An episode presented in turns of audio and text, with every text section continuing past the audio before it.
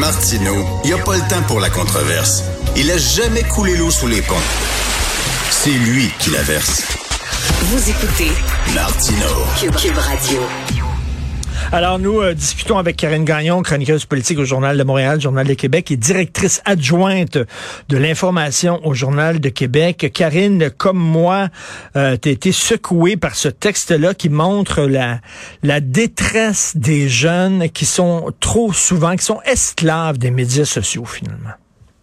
Ben, tu sais, euh, Richard, quand on voit comment les jeunes, tu sais, on en a des enfants, là, comment ils agissent durant l'adolescence par rapport aux, réseaux sociaux, c'est, tu sais, moi j'appelais ça le, prolongement du bras, le téléphone. Là, euh, tu sais, chez nous c'était encadré, tu sais, c'était pas pendant les repas, il y avait des règles.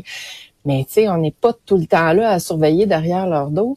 Et puis là, ben, ce qu'on voit, c'est que c'est c'est tellement peu encadré, tellement peu réglementé, c'est tellement le Far West on commence à voir les conséquences de ça. Tu sais, dans le fond, je disais à ma fille ce matin, les jeunes de votre génération, c'est un peu comme si vous avez été des cobayes. Ben exactement. Parce que je te garantis, ah oui, je, te garantis que dans le futur, là, Richard, là, ça va être mieux encadré que ça. On n'aura pas le choix parce que on commence à voir les conséquences. Puis tu sais, l'entrevue de ma collègue Daphné euh, dit, on vient euh, cette semaine avec la professeure. Euh, euh, Patricia Conrad euh, du département de psychiatrie euh, d'addictologie à l'Université de Montréal, qui est aussi chercheuse au CHU Sainte-Justine. C'est c'était parent de lire ça. Tu sais, elle, tu lis ça puis tu dis quasiment coudon, elle exagère-tu? Mais non, c'est, vraiment... elle, elle lance la sonnette d'alarme puis elle dit nos jeunes là, sont, ont des des troubles d'anxiété, d'estime de soi.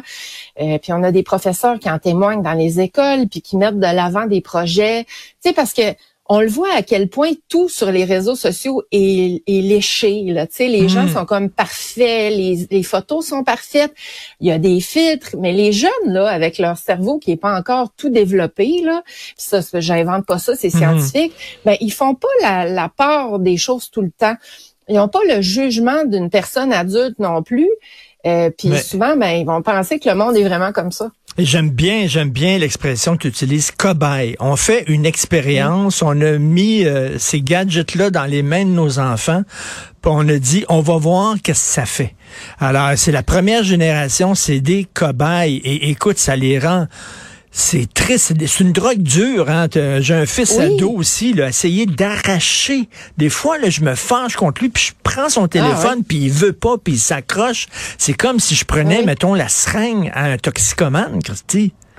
Ah, carrément. Puis tu sais, il faut même surveiller la nuit. Puis euh, moi, j'en sais quelque chose. J'ai combattu ça. Puis tu sais, j'ai, j'ai une petite ado qui était quand même facile et tout là, mais ouf, euh, tu sais, puis là, je te, je te parle pas de tous les problèmes, euh, tu sais, de liens qu'ils peuvent avoir avec toutes sortes de personnes douteuses, des adultes qui veulent faire du leur, puis fait que les problèmes sont multiples. Là. sais, on a lancé de quoi dans l'air, puis on s'est pas occupé de, de, ce que ça pourrait avoir comme conséquence. Il y, y, a aucun élu, je pense, dans aucun pays qui a été euh, avant-gardiste là-dessus. Écoute, moi, moi, je me souviens quand j'étais jeune, puis je vais avoir l'air d'un vieux schnock, mais ça fait rien, je m'en fous. Des fois, je m'ennuyais quand j'étais jeune. Je savais pas quoi faire, j'étais dans ma chambre, je m'ennuyais.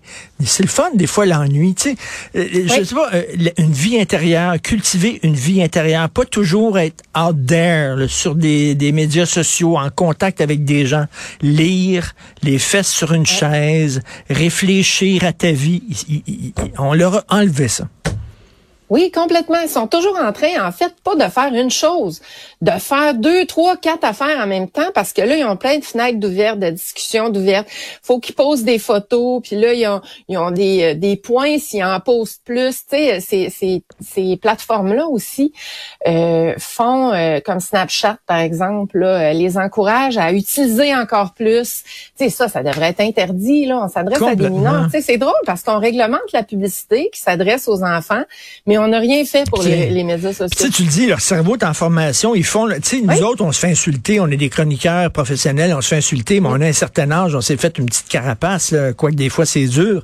Mais eux autres, là, ils en ont pas de carapace. C'est la chair vive, là. Quand ils se font insulter, ça les remet en question. Ça, ça a un impact sur leur psychologie, là. Ah, puis ça les suit Tu sais, nous autres, là, quand on était plus jeunes, on allait à l'école, la journée finissait, le petit gossant là, qui nous avait écœuré dans la journée, là, il continuait pas à nous écœurer le soir. Les autres, là, il y en a pas de décrochage de ça. Là, sont toujours en contact, ils ont des, des groupes, tu sais, des jeunes dans les classes, des groupes d'amis, puis là, oups, il y en a un qui est exclu de tel groupe. Puis tu sais, c'est comme, euh, des fois, c'est pas toujours sain, là, comme, euh, comme euh, relation qu'il y a là-dessus. puis c'est ça, une ben. affaire que la, la, professeure disait, Richard, que je trouvais intéressante, c'est qu'elle dit que c'était, tu sais, on avait tendance à dire, ouais, mais c'est pas pire que les jeux vidéo, mais c'est quand même différent euh, parce que, euh, attends, j'essaie de retrouver le petit bout, c'est intéressant. C'est ça, parce que le contenu qui est véhiculé est partagé par des amis, ce qui le rend plus réaliste à leurs yeux. Donc, tu sais, c'est ce qu'on trouve sur TikTok, Instagram, puis Snapchat, ça a donc une, une influence puis un impact mmh. différent sur les jeunes que par, par exemple la télévision ou les jeux vidéo. Ben oui, et j'ai un fantasme des fois, là, un film de science-fiction, tu as une machine à voyager dans le temps, puis tu remontes dans le temps, puis tu vas voir Mark Zuckerberg juste avant qu'il invente Facebook, puis tu le neutralises. T'imagines comment la vie aurait été différente? Tu neutralises vraiment en disant, là, toi, as tout gâché une génération entière. La vie serait différente. Mais bon, euh, non, ça me ben, très écoute, Je pense que ben, je pense qu'en même temps, si on réglemente, qu'on réfléchit à la façon d'encadrer ça, puis de contrôler ça, tu sais, ça se fait déjà aux États-Unis, ça se fait ailleurs, mais il faut le faire. Il faut, faut prendre le taureau par les cornes, comme on dit, puis c'est pas toujours évident. Tu sais, même nos élus sont accros à ça, là, ben euh, les comptes TikTok, puis on voit tous les débats là, présentement là, par rapport à, euh, à, la Chine. Karine, c'est tellement pathétique de voir des, des politiciens là, qui sont sur TikTok puis qui essaient d'être jeunes, puis hey yo toi, puis ah. qui se mettent à danser puis à chanter. Oh mon Dieu, c'est embarrassant quel point je trouve ça embarrassant. Ah ouais, donc, vas-y. Ah, je trouve, ben, je trouve que ça leur enlève de la crédibilité, puis ils en ont vraiment besoin pourtant. Parce qu'on le sait, là, à l'époque où on est présentement, il y a beaucoup de cynisme envers les politiciens, la politique en général, tu sais, les théories du complot. C'est que je trouve que ça, ça enlève un certain lustre que les politiciens devraient avoir compte tenu des responsabilités quand même très importantes qu'ils ont ben, tout à fait. par rapport à notre société. Je vois des fois Jean-François Roberge qui se filme en train de prendre un café puis là, un bon petit ah. café, puis là, t'es là, non, monsieur Robert, je vous plaît, non, non. Non, non, non. Écoute, Benoît m'envoie sans arrêt ces temps-ci les publications de notre charmant ministre fédéral des Transports, Al Gabra. Puis là, on se dit, Crème, il travaille-tu ce gars-là? ça n'a aucun sens. On le voit en train de manger ses bagels, puis visiter telle affaire, puis poser avec tel chum, puis envoie.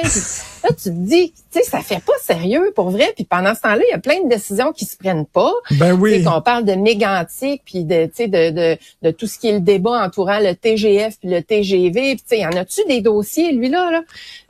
Il est là à pousser, tu sais, ça fait juvénile, ça fait, ben, en, tout cas, ah en tout cas, son cerveau est supposé d'être développé, là. Ben oui. Il, est plus adolescent. Puis ils sont sûrs qu'ils parlent aux jeunes en faisant ça, puis ça les rend cool. Il y a rien de pire qu'un parent ah. qui essaie d'être cool puis d'être jeune. Ah, complètement. En, terminant rapidement, mais on en apprend sur cette enquête, l'opération recherche pour retrouver les deux petites filles Carpentier.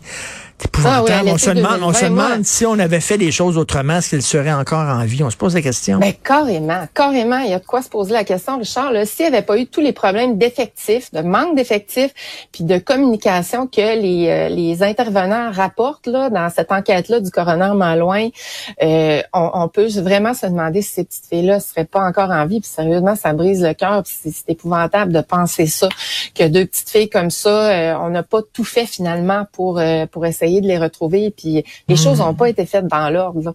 Euh, la communication entre les agents, les, les c'est ça, les effectifs de recherche étaient insuffisants.